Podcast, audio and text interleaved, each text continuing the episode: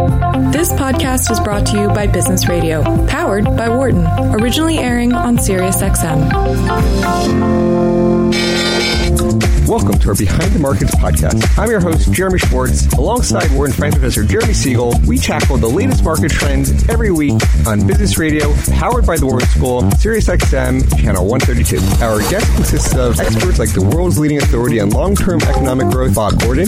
We will continue to see jobs created rather than destroyed. Former Chair of the Federal Reserve, Janet Yellen. I mean, I don't think either of us ever expected that we would live through a financial crisis. Or even the head of the Digital India Foundation, Arvind Gupta. The reason that people are talking about India is massive digitization and financial inclusion that we have done over the last couple of years. Enjoy this week's show.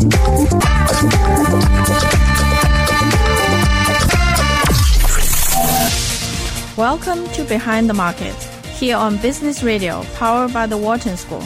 I'm Liqian Ren, Director of Modern Alpha at WisdomTree.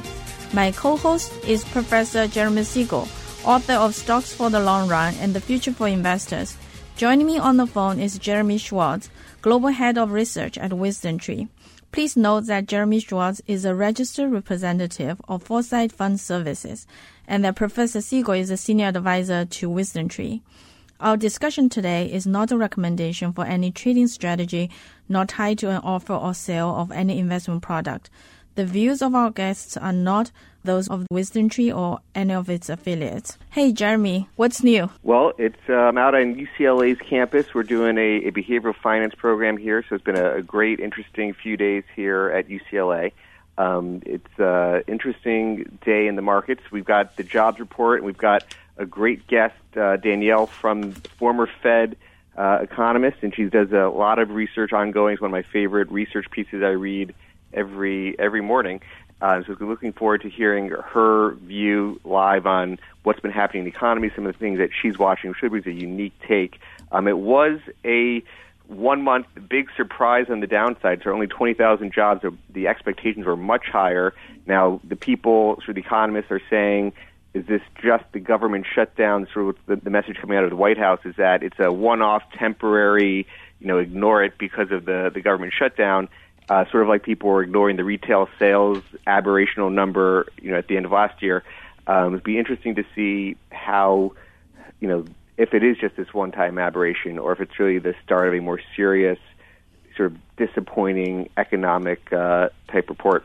Yeah. So let's welcome our first guest now, Danielle DiMartino Booth is the CEO and Director of Intelligence for Quill Intelligence, a new research and analytics firm. She's the author of Fed Up, an insider's take on why the Federal Reserve is bad for America. Danielle is a global thought leader sought after for her insights on monetary policy, both in the U.S. and abroad. Uh, welcome back to the show, Danielle. Tell us Hi, a so little bit. To be here today. Hi, thank you. Uh, tell us a little bit about Quill Intelligence, and I'm sure Jeremy would love to hear about your thoughts. Well, Quill Intelligence uh, is a firm that was founded after I left the Federal Reserve. Uh, and really, it, it, is, it is a continuation of the work that I did for President Fisher uh, when I was there for almost a decade. And really, what I try and do is what I tried to do for him all those years with writing markets briefings, and that is to look and see where the economy is going as opposed to what most trained economists do, which is tell you where it's been in a seasonally adjusted fashion, which doesn't really help investors figure out how to position their portfolios. So we have a weekly institutional offering called the Weekly Quill, and we have a daily offering called the Daily Feather, and it, it has it has gained a cult following that I'm very proud of. I'm uh, I'm one of your new followers, Danielle. So I think it's uh, and I got to meet you in, in Maine with the the Camp Kotok crew a few years ago, and it's been been fun to start reading all of your your pieces. Um, you know, it's it's. Um, you, I would say I would, and you can tell me if I'm I'm broadly characterizing this right. I mean, I'd say you're when you when you're the last few weeks. I'd say in particular, it's been a little bit more cautionary type note that you're getting a little bit more worried about just the overall state of the economy.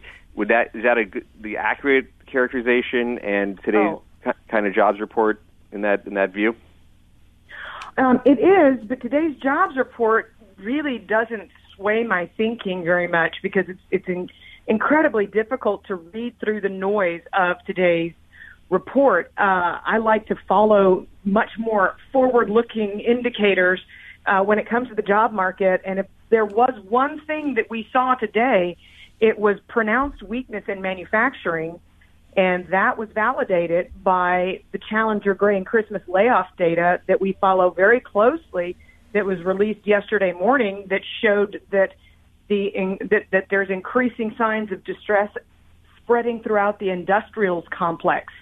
So this is kind of a new wrinkle, if you will, because there had been a lot of panic buying ahead of the potential implementation of higher tariffs in China. So that's what we're looking at. You know, last last year, for example, also we had Lowe's and Home Depot to get to get but two examples. We had Lowe's and Home Depot uh, say that they were going to hire 133,000 people last February. We didn't see any of that uh, in the hiring data that was released, and I think that that is also reflective of the true slowing we're seeing in residential real estate. So there are many different pockets of weakness that are emerging it's becoming increasingly difficult to, to ignore. And, and so when you think about just where we are in that economic cycle, I mean the the Fed had been hiking rates. We've we've you could say the Fed creates all the recessions. They hike too far. When if, as as you think through the outlook for the Fed this year, and you know Powell certainly walked back the expectations for what they were going to do this year. How do you see them sort of anticipating how the Fed would react to all this data? Like how do you see their policy shaping up this year? Well, I think Fed policy right now is is as rattled as it's ever been uh, because Jay Powell is somebody who understands the financial markets. So I, I think that there's a certain irony that we are. This is our first non-PhD in economics to run the Fed since Paul Volcker left in 1987, and I think that the reasoning behind the Powell pivot, if you will, was that he saw the credit markets go into a deep freeze in uh, in November and December, and that really has to have rattled him, given the magnitude of increase that we've seen in the credit market and the potential for spillover effects into the real economy. And you know, the other news this week we had, you know, I, I, I remember a few weeks ago you had a piece on the dollar, and it ties into sort of not just U.S. monetary policy, but global monetary policy. So we had news from this week out of the ECB. Any sense of the global monetary dynamics and the news out of the ECB this week too? Well, you know, I think that that uh, sadly enough, Mario Draghi is going to uh, he, he's going to trigger the rewriting of economic textbooks because this gentleman who leaves office on Halloween 2019 will have come through an entire eight years in office without even being able to begin to attempt to take uh, to, to normalize monetary policy. Uh, to see them back off the way that they did was was really alarming, but it didn't surprise us at Quill Intelligence because we had two. Uh, two, two of our three biggest predictions for 2019 were that Germany was going to go into a recession, dragged down by the global auto industry, and that we were going to see the dollar strengthen, uh, be, not because necessarily the U.S. economy was going to be strong as a standalone, but because you would see weakening sufficiently in other areas of the world that made it to where the dollar was a safe haven, um, uh, uh, was, was the, the beneficiary of safe haven flows. Yeah. Now you've also so I mean, what the it, in terms of the experiment of monetary policy, you know, they've got negative rates. I think you know, I think the the banks didn't react well to we're staying low for longer, not going to get out of negative rates. But then you had you know the U.S. people are starting to bring in the concept of, hey, in in the next downturn, we may consider going to negative rates as well. I mean, is that something that we're going to look at Europe and Japan and say it's something that quote unquote worked and we should be doing that here? Well, you know, it uh, people need to understand the the infrastructure of the Federal Reserve. Uh, there's probably a fallacy in most people's thinking that the vice chair of the Federal Open uh, of the Federal Reserve Board is the second in command at the Fed. That is not true. The the vice chair of the Federal Open Market Committee is always the New York Fed president. Um, that is John Williams at the moment. It was Bill Dudley before. It was Timothy Geithner before that. And if if if Jerome Powell comes down with the stomach flu, then it is it is John Williams who runs the FOMC. I give you that background because it's Williams who made the speech um, over the past uh, several days ago in, in a Q and A session. He said that under appropriate circumstances, that negative interest rates could be considered. So I, I promise you, I, I think we'll be watching the same thing on Sunday night. I think we both know that we'll be watching Scott Pelley interview uh, Powell and Bernanke and Yellen on 60 Minutes. Uh, and I'm sure that that will be one of the questions. I, I would hope it would be one of the questions that would be asked directly of Jay Powell is whether or not in times of economic distress, he would consider and advocate for negative interest rates. You know, we, we saw a 5% two day decline in the European banking stock index, which I hope screams loud and clear, you know, the, the, the, fact that there is no efficacy to negative interest rates. They failed miserably, and I can only hope that they don't visit our shores. How do they get out of that? You know, when they, you know, they're they're in that policy. To admit failure is like one of the hardest things for them to do. I mean, do, do you think they they does Europe? Do the, they certainly not recognize at the European Central Bank that they think it's a it's a failed policy. Is that would you say that's accurate? Oh, I, I think it is unequivocally a, a failed policy. Most of the headlines you're seeing today and the parallels being drawn suggest that Europe is being, you know, the Japanification of Europe, uh, and, and the whole idea of a debt trap and being in a situation in which you cannot normalize interest rates, you cannot bring them out of negative territory. A, a year ago at this time, markets were beginning to price in uh, one interest rate increase before Draghi left office in the early fall. Uh, that would have taken it from negative 0.4 to negative 0.2 percent. Uh, but right now, markets have begun to price in the opposite, and that would be easing out of the European Central Bank, which I think is is just a screaming refutation of how very failed the policy has been. And uh, uh, with all due deference, I'm sure he's a brilliant man. I've never met him personally, but Mario Draghi has egg all over his face. Interesting. Um, so Europe is one of the big stories, and and and and you mentioned the the recession in Germany, and you'd say all of Germany, in some ways, uh, and you could say this for for some of Europe that that they're being dragged down by the slowdown in China in some ways, and that all the global manufacturing PMIs are sort of correlated to that. I know you, so you're watching Japan and Korea and Germany sort of be tied to some of the similar things. Do you look at some of the stimulus measures being announced out of China recently as maybe the global PMIs, have, which have been so negative, start to turn around, that they have a bottoming process? Like, how do you think about what's the, the catalyst to get those to turn around? Well, I think that we certainly could see some stabilization in the months to come in South Korea, in Japan, um, in in Germany.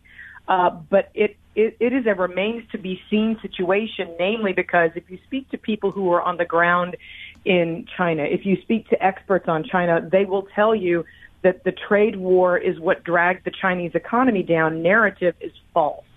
That the Chinese economy was slowing well before Trump tweeted out his first threat.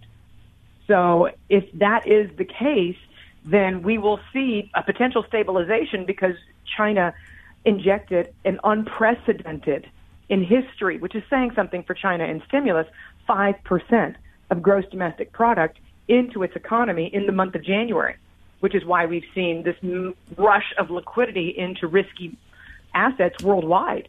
Even as the even as the European Central Bank was pulling back from its own quantitative easing program, you had China just going crazy. 5% of GDP. I don't even think I can wrap my head around what a big number that was, but that was how nervous policymakers had become because it was looking like China was slipping into recession. Hey, you're listening to Behind the Markets. Uh, thank you, Daniel, on uh, Business Radio, Sirius XM 132. I'm your host, Liqian Ren, Director of Modern Alpha and WisdomTree. We're talking with Daniel DiMartino Booth, the CEO and Director of Intelligence, a research and analytics firm. Hey, Daniel, I um, you mentioned that uh, you know Powell is little bit different from uh, Yellen in the sense that you know he, he he came from a different background. So Yellen is um is famous for looking at some of the unemployment uh, variables that you know she pays special attention. Are there some special variables, particularly you mentioned the credit market, that from your point of view that um the president Powell pays pays attention to? Uh, so I should be careful to point out that if you read the 2012 and 2013 transcripts, you see that Jay Powell was a very, very quick study when it came to understanding econometrics and embracing the art of economics. So he has a firm grasp of everything that his predecessors had. He might not be as well studied as Janet Yellen, who is a trained labor economist. Uh, but in addition to that, I think that he is following things like uh, what Jeremy Stein followed. Jeremy Stein came in in June 2012 right along with Powell. They were rookies together. Um, and I think that, that Jay Powell is following credit spreads. I think Jay Powell knows that the junk bond market went into a deep freeze and that issuance completely halted.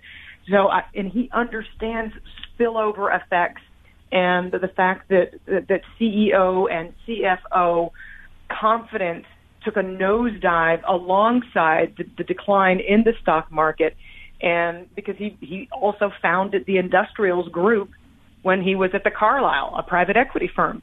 So he also speaks to hundreds of CEOs worldwide and understands very well the threat posed by really a, a, a turn after 15 years in the global automobile sector and what that portends for the world economy, uh, but also what it speaks to in terms of how it might play out in the bond market, in the credit market, which, as we know, has grown exponentially. The, the, just the U.S. corporate bond market has doubled uh, since we uh, came out of crisis.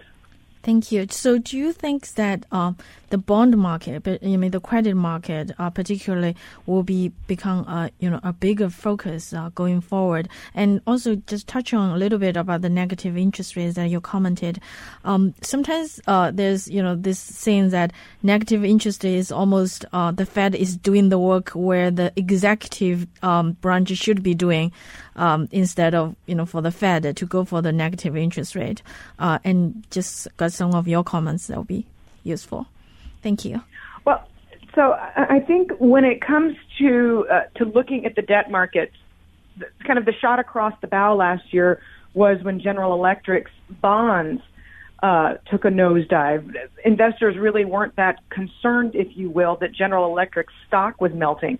But boy, when its bonds got hit, people sat up and paid attention and they started looking to other companies like AT&T that's got over 180 billion dollars of debt on its balance sheet. And I think the reason that we should focus as much as we do on the credit markets is because if there is an increased trend towards companies looking to clean up their balance sheets, then that speaks to liquidity that will not be used to fund share buybacks, which really was the only reason that in 2018 at least throughout most of the year until the meltdown in, in the fourth quarter. But throughout most of 2018 and in this year's first quarter, it has been share buybacks at record levels that have that have really kept up and propped up the stock market. If companies turn their focus to cleaning up their balance sheets, they won't have that. The, the, the stock market won't have that source of liquidity to prop it up. And again, in the absence of quantitative easing. So, you know, as far as negative interest rates go and the Fed doing the work of the private sector, I, um, I certainly am sympathetic, and our U.S. issuers, Caterpillar, many companies um, swarmed into the European corporate bond market to issue bonds because the inter- because interest rates were even lower on a relative basis in Europe.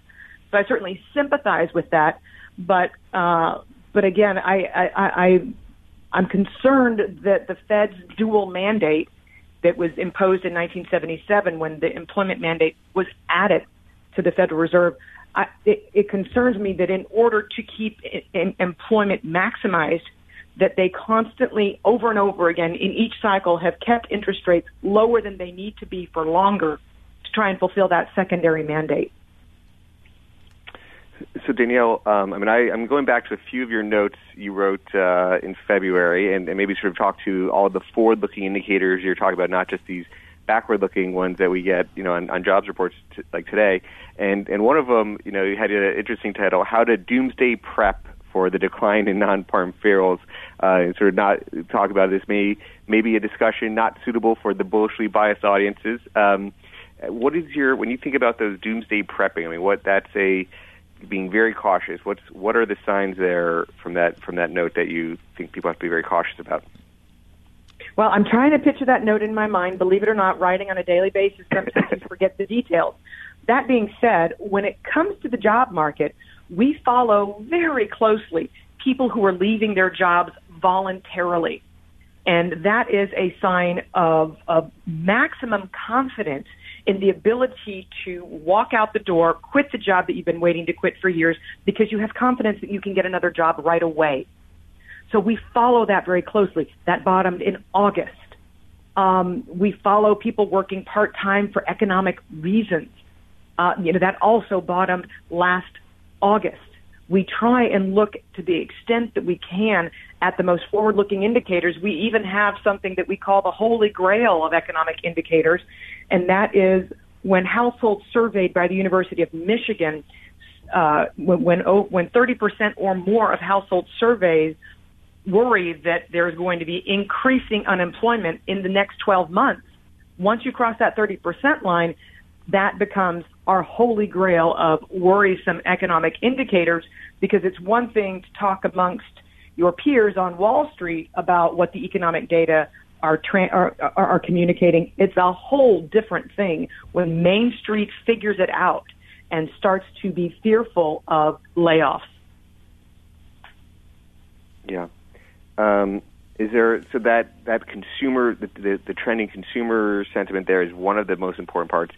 Um, any other of these forward-looking economic indicators that you're very closely following that gives you that more mixed picture or sort of more pessimistic picture for the economy? Well, you know, we also follow very closely the diffusion indices.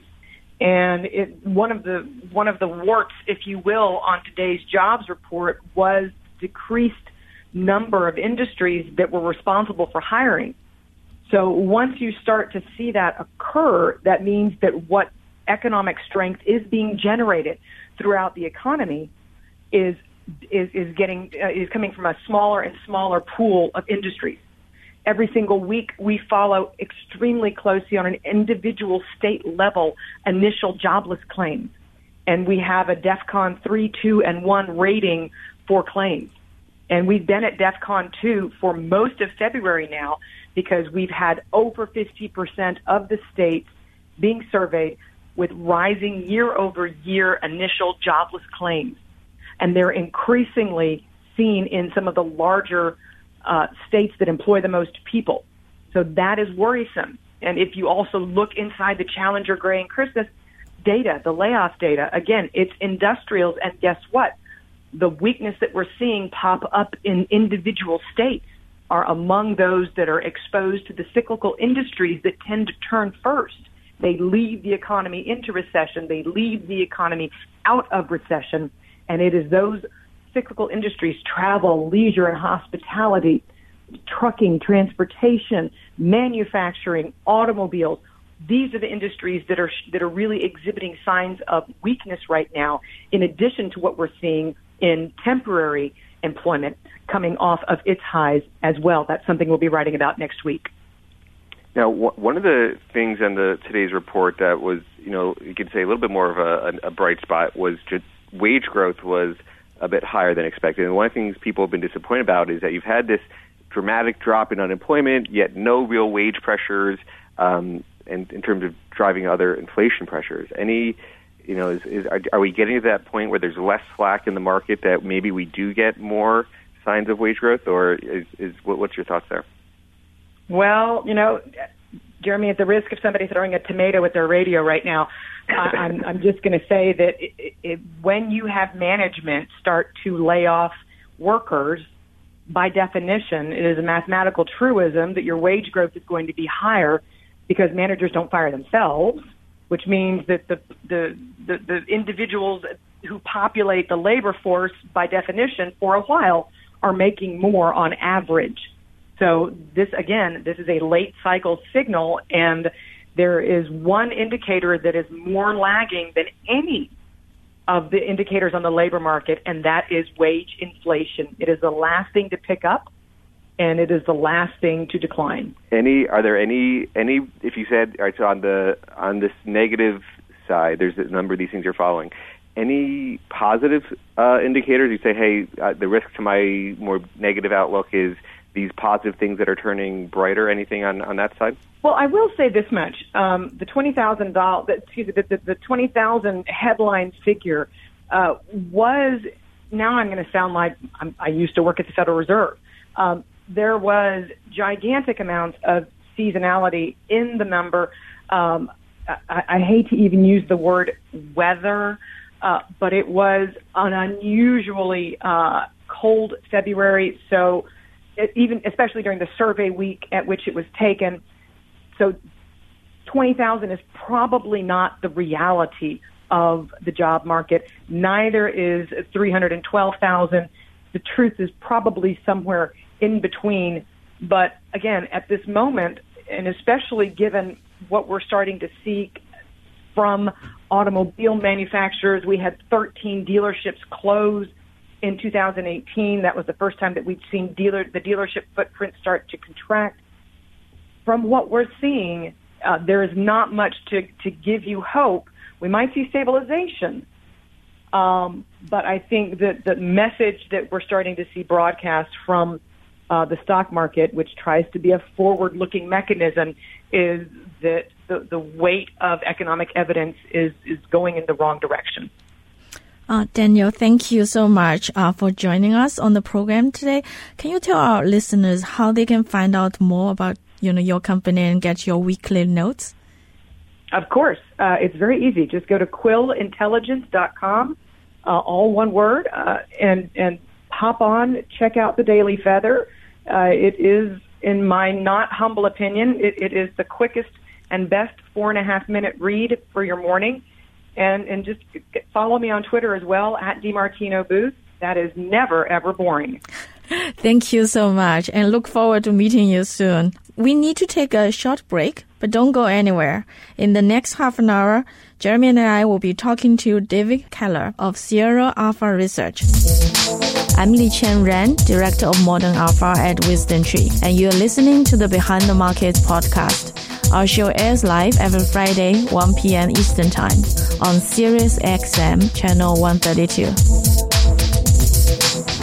We're talking to David Keller, President and Chief Strategist at Sierra Alpha Research. Welcome to the show, Dave. And uh, please tell us a little bit about your firm and yourself as well, as you have very interesting background. Yeah, thanks so much. And, and guys, it's, it's such a pleasure to, to join you today. I, I appreciate the invitation. Um, you know, my my firm's called Sierra Alpha Research, and I launched the firm just about a year and a half ago, and uh, I basically apply the lessons of behavioral finance and data visualization and technical analysis to help institutional investors and financial advisors uh, manage risk. So prior to launching my own firm, I was at Fidelity Investments up in Boston for about nine years, where I was a director of research and worked with all the uh, institutional portfolio managers there and uh, and now just uh, you know using using what I've learned there to to work with smaller money managers and uh, and financial advisors, RIAs, and others, um, really to think about. Um, the markets uh, and and understanding, having an awareness of what's happening around them. Because I find a lot of times as investors, we sort of put the blinders on and and focus on certain things and and miss opportunities that are out there. So um, so it's it's uh, it's been uh, so far a, a great start to the business. I'm, I've been I've enjoyed it. Thank you. Now, uh, we can go into detail later, uh, all the technicals, but you have a very uh, interesting background personally as a pilot. Uh, so tell us a little bit about your experience there and how do you compare, you know, you use those into, you know, influence your view on finance and, uh, and all the, your day-to-day work? Sure. So the logo of my firm, my firm's actually named Sierra Alpha Research, and the logo of my firm has a little airplane flying above the the name of the firm, and and and the name actually Sierra Alpha comes from uh, aviation. So as a pilot, you're you're taught situational awareness, and that's the abbreviation of Sierra Alpha. Um, and what that is is basically when you're flying an airplane, the worst thing you can do is forget to pay attention to your surroundings. And so you're taught to always be scanning the horizon, always looking at your instruments with a consistent routine. Um, because if you don't, that's when you can do things like fly into a mountain or the ground or another airplane or something that's going to end your flight, you know, prematurely. And so what you're taught is basically to have this uh, situational awareness. Where am I and what's around me and, and, and just understanding, you know, potential issues that are going to come up. And I find as, as investors, what I, when I, when I work with advisors, work with institutional investors, um, that's what we sort of talk about. You know, and, and an example is, uh, in 2014, the equity markets in the U.S. doing very well. It's the middle of this cyclical bull market. What a lot of people don't remember about that year is that utilities were actually the number one sector. So in a in a year when you would expect technology or cyclicals or something sort of the traditional leadership would have led, it was utilities. Now, where my sort of toolkit comes from is basically as a as a pilot that idea of situational awareness is looking around you outside the cockpit, having an awareness of of your surroundings. And as investors, um, I teach them to you know look at your surroundings as well. So make sure that you have a good thirty thousand foot view of everything. You know what are all the different levers you can pull, and make sure that you don't miss opportunities that are out there. And then you wouldn't miss something like utilities emerging as leadership. You'd get in earlier in the uh, in the move. And and and personally, what's funny is that um, a lot of the, the my research, I, you know, my weekly report is called the Weekly Flight Plan, and I have a lot of aviation terms that I throw in, and that comes from the fact that when I was learning to fly right from the beginning, my flight instructor actually would trade stocks, um, you know, in his personal account when he wasn't up in an airplane, and so we would always talk about the comparisons of flying crashes and stalls and glide paths and those words and that lingo comes up often in investing because there's so many good parallels to it. Thank you. So this is interesting. What kind of a technical analysis do you specifically, you know, applied on on this 2014 situation? Sure. So, you know, in, in my opinion, there's different ways to try to understand the markets. And for me, I, I tend to follow more of a trend following uh, discipline. And that, that comes, I think, from the time frames that I'm trying to operate on. So most institutional money managers are sort of looking in that three, six, 12 month time frame, probably more on the longer end of that. So understanding, you know, where you should be based on the next six to 12 months ends up being one of the most important questions to ask. And if you look at the data, especially equity, equity data in the U.S. going back, you know, multiple cycles, um, in general, if you're operating on that time frame, markets tend to persist or trends tend to persist meaning um, you know you're better off buying strength overall and, and overall selling weakness. So buying what's been working and selling what's not been working. In the short term, if your if your time frame is more a couple days to a couple weeks, you actually should be doing the opposite based on the data. You know, in general, markets tend to mean revert, meaning you're better off buying weakness and, and selling strength. Now, if you combine those two, there's a reason by why most quantitative models that an institution would use has what's called a momentum factor, and the momentum factor is simply the combination of those two um, those two time frames. Eh, you know, in, in general, generally speaking. So, um, you know, you tend to want to buy stocks that have been strong for the last 12 months, for example, but weak in the last one month, or they call it the 12 minus one uh, momentum factor, and that's what it's doing. It's saying a longer, stronger long-term trend, but a weaker short-term trend. So for me, my technical toolkit is all designed to try to understand the relationship between those two time frames. So the core of it are a series of trend following models trying to understand, you know, the longer term trends, make sure you're on the right of what's working and, and, and not on, on in things that are not working. And that's where utilities emerged as leadership. They started to rotate to more of the strength side. They were performing well when other sectors were starting to correct and and so that's what told me to sort of uh, you know layer into those things. But then also, I think what technical analysis can do is help you understand more of the tactical, more that short-term time frame. And so there are a lot of more mean reversion tools. We would call them momentum indicators, and it's things that you know some some may, listeners may have heard of things like RSI or something like that, the relative strength index, which just tells you overall, have we moved too high too quickly or too low too quickly based on how a stock or how an asset normally trades? And so, in general, my, my technical toolkit is trying to understand the, that long term trend, six to 12 months, but also the short term tactical situation, and ideally buy in on the weaker points of a stronger long term trend, is how I'd summarize it. Um, so thank you. This is very interesting. But I do want to follow up a little bit uh, in terms mm-hmm. of the, for your technical analysis. Your input are those mainly price data, or are you looking at some other quantity or other variables? Sure. No, good question. So the way that I've always thought of it is that technical analysis, you know, a study of price is one input that a, a holistic investor, a, a complete investor should be using. So you know, my research is, is primarily on technical and behavioral research, but I, I would rarely, I, w- I would hope that my, my customers, my clients, um, don't just use it on its own because I don't, I think that's an incomplete toolkit. the same reason I would say that um, you know fundamentally, if you're if you're just looking at companies and sectors and markets from a fundamental perspective, I think you're missing that there's information in price and and the way that I would combine those two is if you look at different uh, factors over time, there's a momentum factor that has been persistent. There's also a value factor that traditionally has, has added value. So in general, buying things that you know are undervalued relative to some sort of intrinsic value, and those have tended to work. So my toolkit is based is based mostly on price there are some additional things that you would bring in, and it's things like uh, sentiment, investor sentiment, so survey data, like in, institutional investors or individual investors. A lot of times we'll be able to capture are they bullish or bearish, and finding rotations in that sentiment could be interesting. But a lot of times we actually draw sentiment from the price data itself. So you know, trying to get uh, uh you know understand sort of second level b- behind a price movement. Is it institutions or more retail investors doing the buying or selling? What sort of volume characteristics? What sort of breadth data? You know, how big is a move or how narrow is a move? Um, but but in general, it tends to be more uh, definitely more price oriented. The idea is that you're focused on price and that price has information. Hi, David. It's uh, it's Jeremy Schwartz here. It's uh, it's interesting. You focus a lot on behavioral finance. Uh, I'm actually at the UCLA Anderson School for behavioral finance uh, invest, uh, executive education program this week. So it's interesting timing on the interests of, of your what you're doing and, and what, what, we're doing here this week at UCLA. Uh, talk a little bit about the trends in you know so this technical analysis interpretation in behavioral finance. Is what is sort of causing the technical analysis to work? What kind of view is it tied to behavioral finance? Is it tied to other market theory of, of why you think it works and will continue to work going forward? That, so first off, Jeremy, that sounds like a fantastic program. That's I, I, I want to hear more about that at some point. Maybe we could talk talk later. But, yeah. But that sounds great. I, I found that um, you know it's interesting. This whole idea of behavioral finance of um, investor irrationality and, and irrational behavior and decision making is relatively recent. I mean, a lot of the foundational work, you know, Kahneman, Tversky, and others um, has happened, you know, many decades ago, but but is but is completely uh, evolved and, and really blossomed in the last, you know, 10, 20 years for sure. And the fact that we're talking about behavioral finance in, in really the mainstream shows you how far we've come from efficient markets theory and efficient markets hypothesis.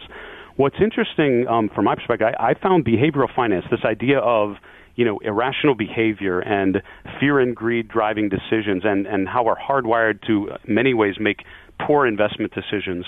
That is really the foundation of why charts should work in the first place, right? Because what what I what I always explain to people is that charts are a way to quantify investor behavior, a way to understand decision making, you know, visually, um, in, instead of just trying to infer it from, you know, talking to, to friends or, or hearing what people are thinking.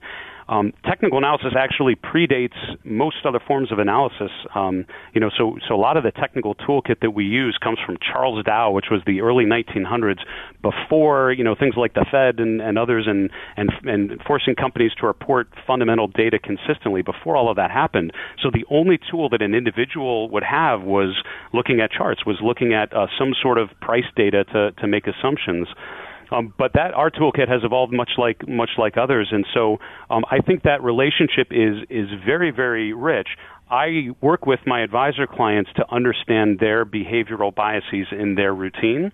So I find a lot of ways, you know, how they're looking at data and how they're making their asset allocation decisions, security selection, a lot of times there are behavioral biases, confirmation bias, endowment effect, and others that you know that that basically cause you to make you know um, uh, less than ideal decisions about how you're going to be positioned. Technical analysis is just a practical toolkit to try to capture those biases and, and make sure that you're minimizing the impact of those biases. Not just on on the buy side, but I would say even probably more valuable on the sell side on on risk management. So understanding when your thesis is not working anymore and having the courage and the conviction to get out of a losing position was probably the best best contribution of it. And, and how much do you think this kind of work can be completely quantified? Like that you have a set of daily indicators, your system spit it out to you every morning, you know exactly what to do, versus you know sort of the pure quant, pure science versus how much art is there when you're doing this? That you have a you know some mosaic of indicators, you're following five different things on any given chart, and you have to sort of yes. look at it and then tell the story from from the data. How much how much is pure systematized? It's such a it's such a really good question, and what's funny is, as I mentioned, I mean, the, the technical toolkit has evolved, and a lot of the techniques that I use now were developed really in the 1960s, even 1970s. So, you know, early work on relative strength, which really turned into, um, you know, relative momentum. You know, was sort of came in the 60s, and then the 70s was a lot of price analytics, um, and and so forth. I found that there's a there's a spectrum, right? And, and so there are more quantitative ways to um, approach what I'm doing, um, and there are more qualitative ways to do it. Um, I've found some investors, you know, gravitate naturally more toward the quantitative. Uh, process, right? So trying to systematize some of the tools that we use, and that's like a momentum factor. Is really a simplistic way of capturing price movements over time, and just trying to understand what's working and what isn't. Um, you know, common ways that people, um, you know, and again, if you're not at a big institution, places you would see this. If you're familiar with like the William O'Neill methodology, writes Investors Business Daily and, and other things, uh, and a number of really good books on investing. Um, you know, he has uh, composite scores and rankings, percentile rankings based on some technical. Also, he has other rankings that, that combine fundamental inputs as well, uh, but sort of quantifies, you know, what's working and what isn't purely from a price-based, uh, you know, supply and demand perspective.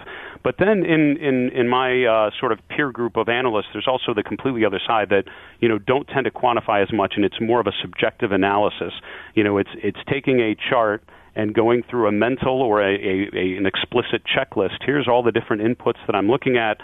Now here's the weight of the evidence. Here's the mosaic. Overall, now I'm bullish on EM or China or gold or whatever it is, based on the weight of the evidence of these inputs. And the answer to your question for me is I'm sort of in the middle. So I found that, you know, I, I think that um, you're shortchanging yourself if you try to over quantify um, any of these things because a model is only as good as the assumptions of the model. So, you know, a, a, a percentile ranking of stocks is going to work pretty well in, in an average environment, but those three, four, five standard deviation moves all of a sudden will explode a really good working model a lot of times. On the other hand, if you're just looking at things subjectively and not taking advantage of the computing power that you have available, I think you're shortchanging yourself as well. And a lot of times it just it, it becomes reflected in missed opportunities. So something's moving, but you're not using alerts and using uh, systems routines to actually surface the outliers or surface the opportunities. So for me, I run you know macro models and some stock picking models, but instead of using those as an output of my process, I use those as an input of my process. So the models are what show me what is meaningful, what's interesting, what I may want to pay attention to.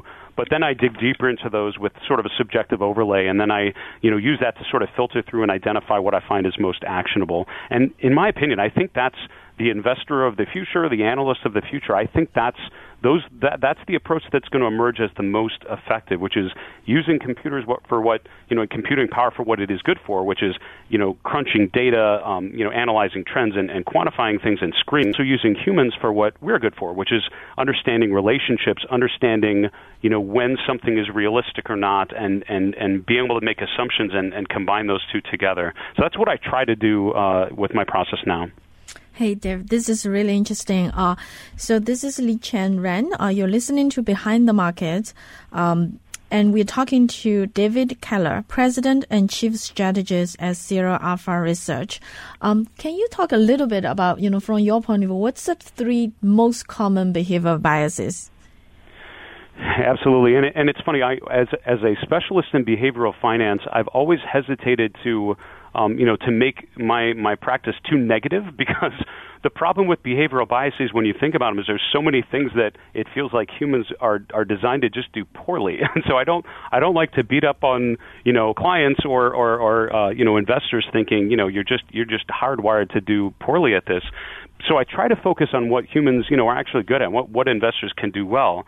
But having said that, I think there are a number of things that prevent us many times from um, from making good investment decisions. Though one of the most common ones, and this is, you know, again, not just with individuals, but I've seen it plenty with institutional investors. People that have been doing this for decades and decades, um, is confirmation bias. And what confirmation bias is, if you're not familiar, is um, you know, to simplify it, you decide that you are bullish on a certain market. I think you know, this stock, Netflix is going to go higher. And then what you do is as you start gathering evidence to support that bias uh, or support that support that uh, opinion, that bullish thesis, you um, overplay, you, you you put greater value on things that support your thesis, and you minimize the importance of things that disagree. And, and again, to put another way, you decide you're bullish on something, and then you just start looking for confirmation. You start looking for reasons why you can confirm your pre-existing bias.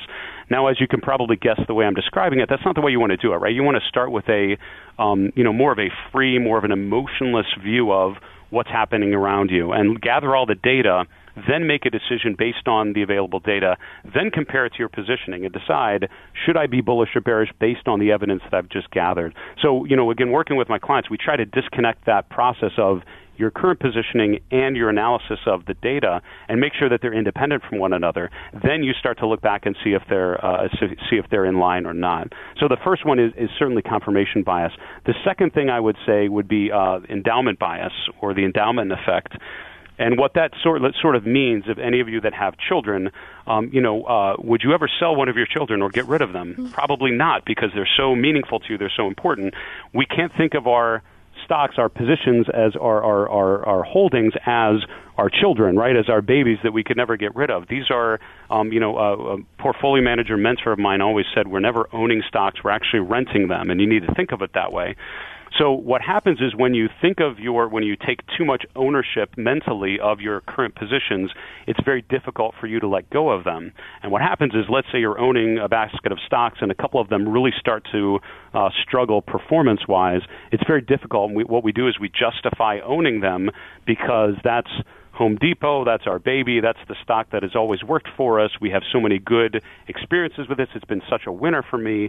Uh, but then as a result, you're ignoring clear evidence um, that you should be uh, that you should be uh, getting rid of it. And so a lot of times the endowment effect is sort of what I would say the um, the second most uh, common one, which is basically uh, to um, you know put too much value on your current holdings and forget to pay attention to evidence that might be contrary to that.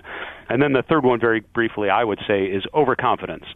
And uh, going back to Jeremy, your question on on uh, flying and and our discussion, or on, uh, both of us on on on navigating an airplane and, and situational awareness, pilots are very frequently known to be overconfident. Um, there's a thing called get there itis, which they talk about with pilots, where you're so desperate to get there and you feel like you can just make the plane do whatever you want that you fly into bad conditions. You fly into the clouds or into poor weather, and as a result, you're you know you're you're way too confident in your and your your plane's ability to navigate um, you know a situation that clearly should not be should not be entered. And as investors, we are way too often overconfident. When I've when I've been coaching analysts I found a lot of times, uh, you know, we, we program analysts to be overconfident, um, whether on purpose or not.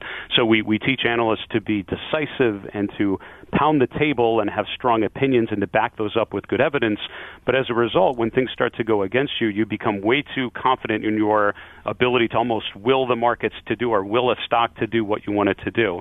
So the, there's a humility to investing, and anyone who's been investing for a period of time knows that um, you know that there are times when position market will go completely against your positions, and you have to be mentally and emotionally prepared for that, and and again not make an emotional decision uh, on the other side of it.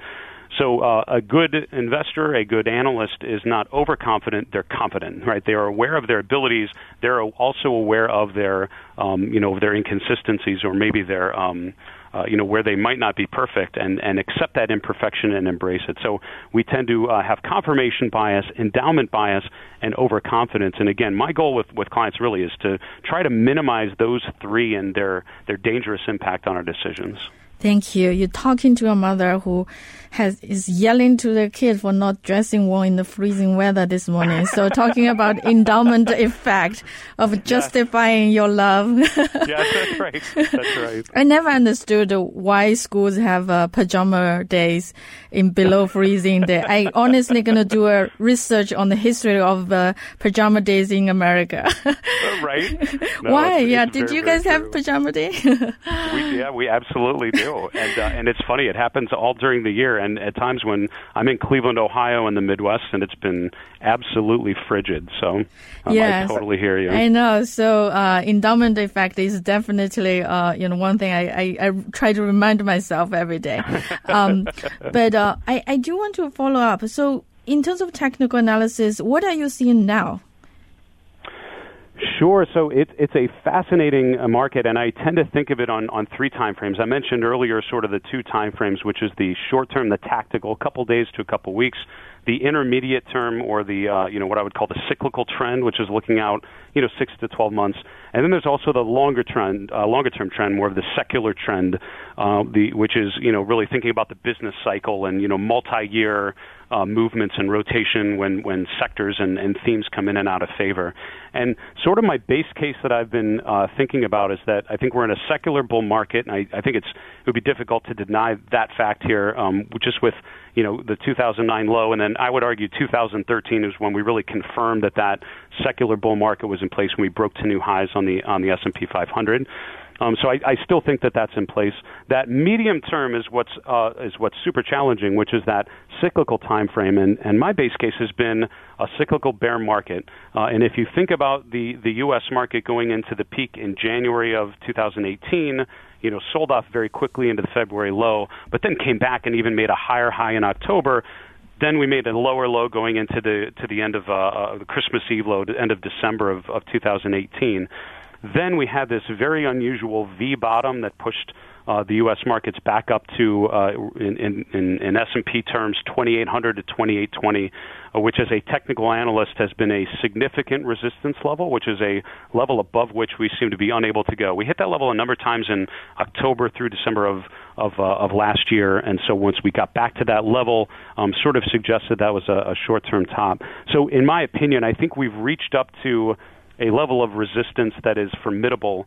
Um, you saw breadth, which is just the characteristics of the market. What's the market participation? How many stocks are really participating in the uptrend? The breadth measures became overly bullish, um, you know, meaning just so many stocks had rallied so quickly and so unusually quick relative to how they normally uh, how they normally trade. That all sort of lined up, suggesting that that 2800 to 2820 level is is a is a good resistance level. So, in my opinion, I think we're seeing the beginning this week. You know, and, on Friday, Thursday, Friday this week, we've sold off very quickly. Um, the beginning of what what could be a, a further downside. Uh, and, and in my opinion, you know, again, based on the on the charts, you could see support around 2600 to 2650. That's a you know six to seven percent drop from uh, from earlier highs, which isn't that bad, but will probably feel pretty bad after this uh, after this rally that we've had out of the, out of the December lows. And then that tactical time frame, that very short term one, is what's been most interesting. That's where we've seen a lot of rotation, and just in the last couple days, China, which is one of the better long term charts that I've seen, has actually you know sold off incredibly quick.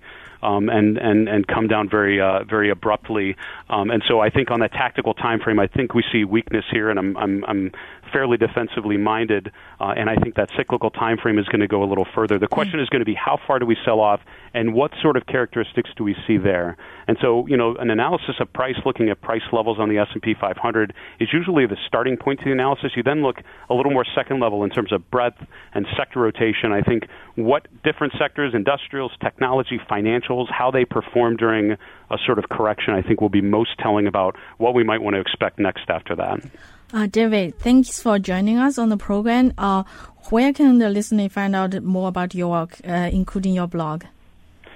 Yeah, thanks so much. And again, such a pleasure to, to join you guys. Really enjoyed the conversation. I, am sure, hope we'll, we will keep in touch. Uh, my blog is called Market Misbehavior and uh, and you can you can find it at marketmisbehavior.com where I like to write about that relationship between behavioral psychology and the financial markets. I think there's so much more research and, and insights that could be had from that, and I think we're just in the beginnings of that becoming much more of a of a focus in academia. Very exciting. And I also write a blog over at stockcharts.com, which is called The Mindful Investor, where I try to apply lessons from mindfulness, meditation, those sorts of things, the discipline and the awareness of the now, and apply that for investors. So that's at uh, stockcharts.com. Thank you. Thanks to also my producer, Patty Hall, and my sound engineer, Daniel Bruno. Thank you and have a great day. Thanks for listening to the Behind the Markets podcast. If you want to learn more about WisdomTree, visit wisdomtree.com. You can also follow me on Twitter at Jeremy D. Schwartz. I'd like to thank Patty Hall for producing our live program on SiriusXM channel 132 and our podcast producer Daniel Bruno. Join us next week for another edition of the show. For more insight from Business Radio, please visit businessradio.wharton.upenn.edu.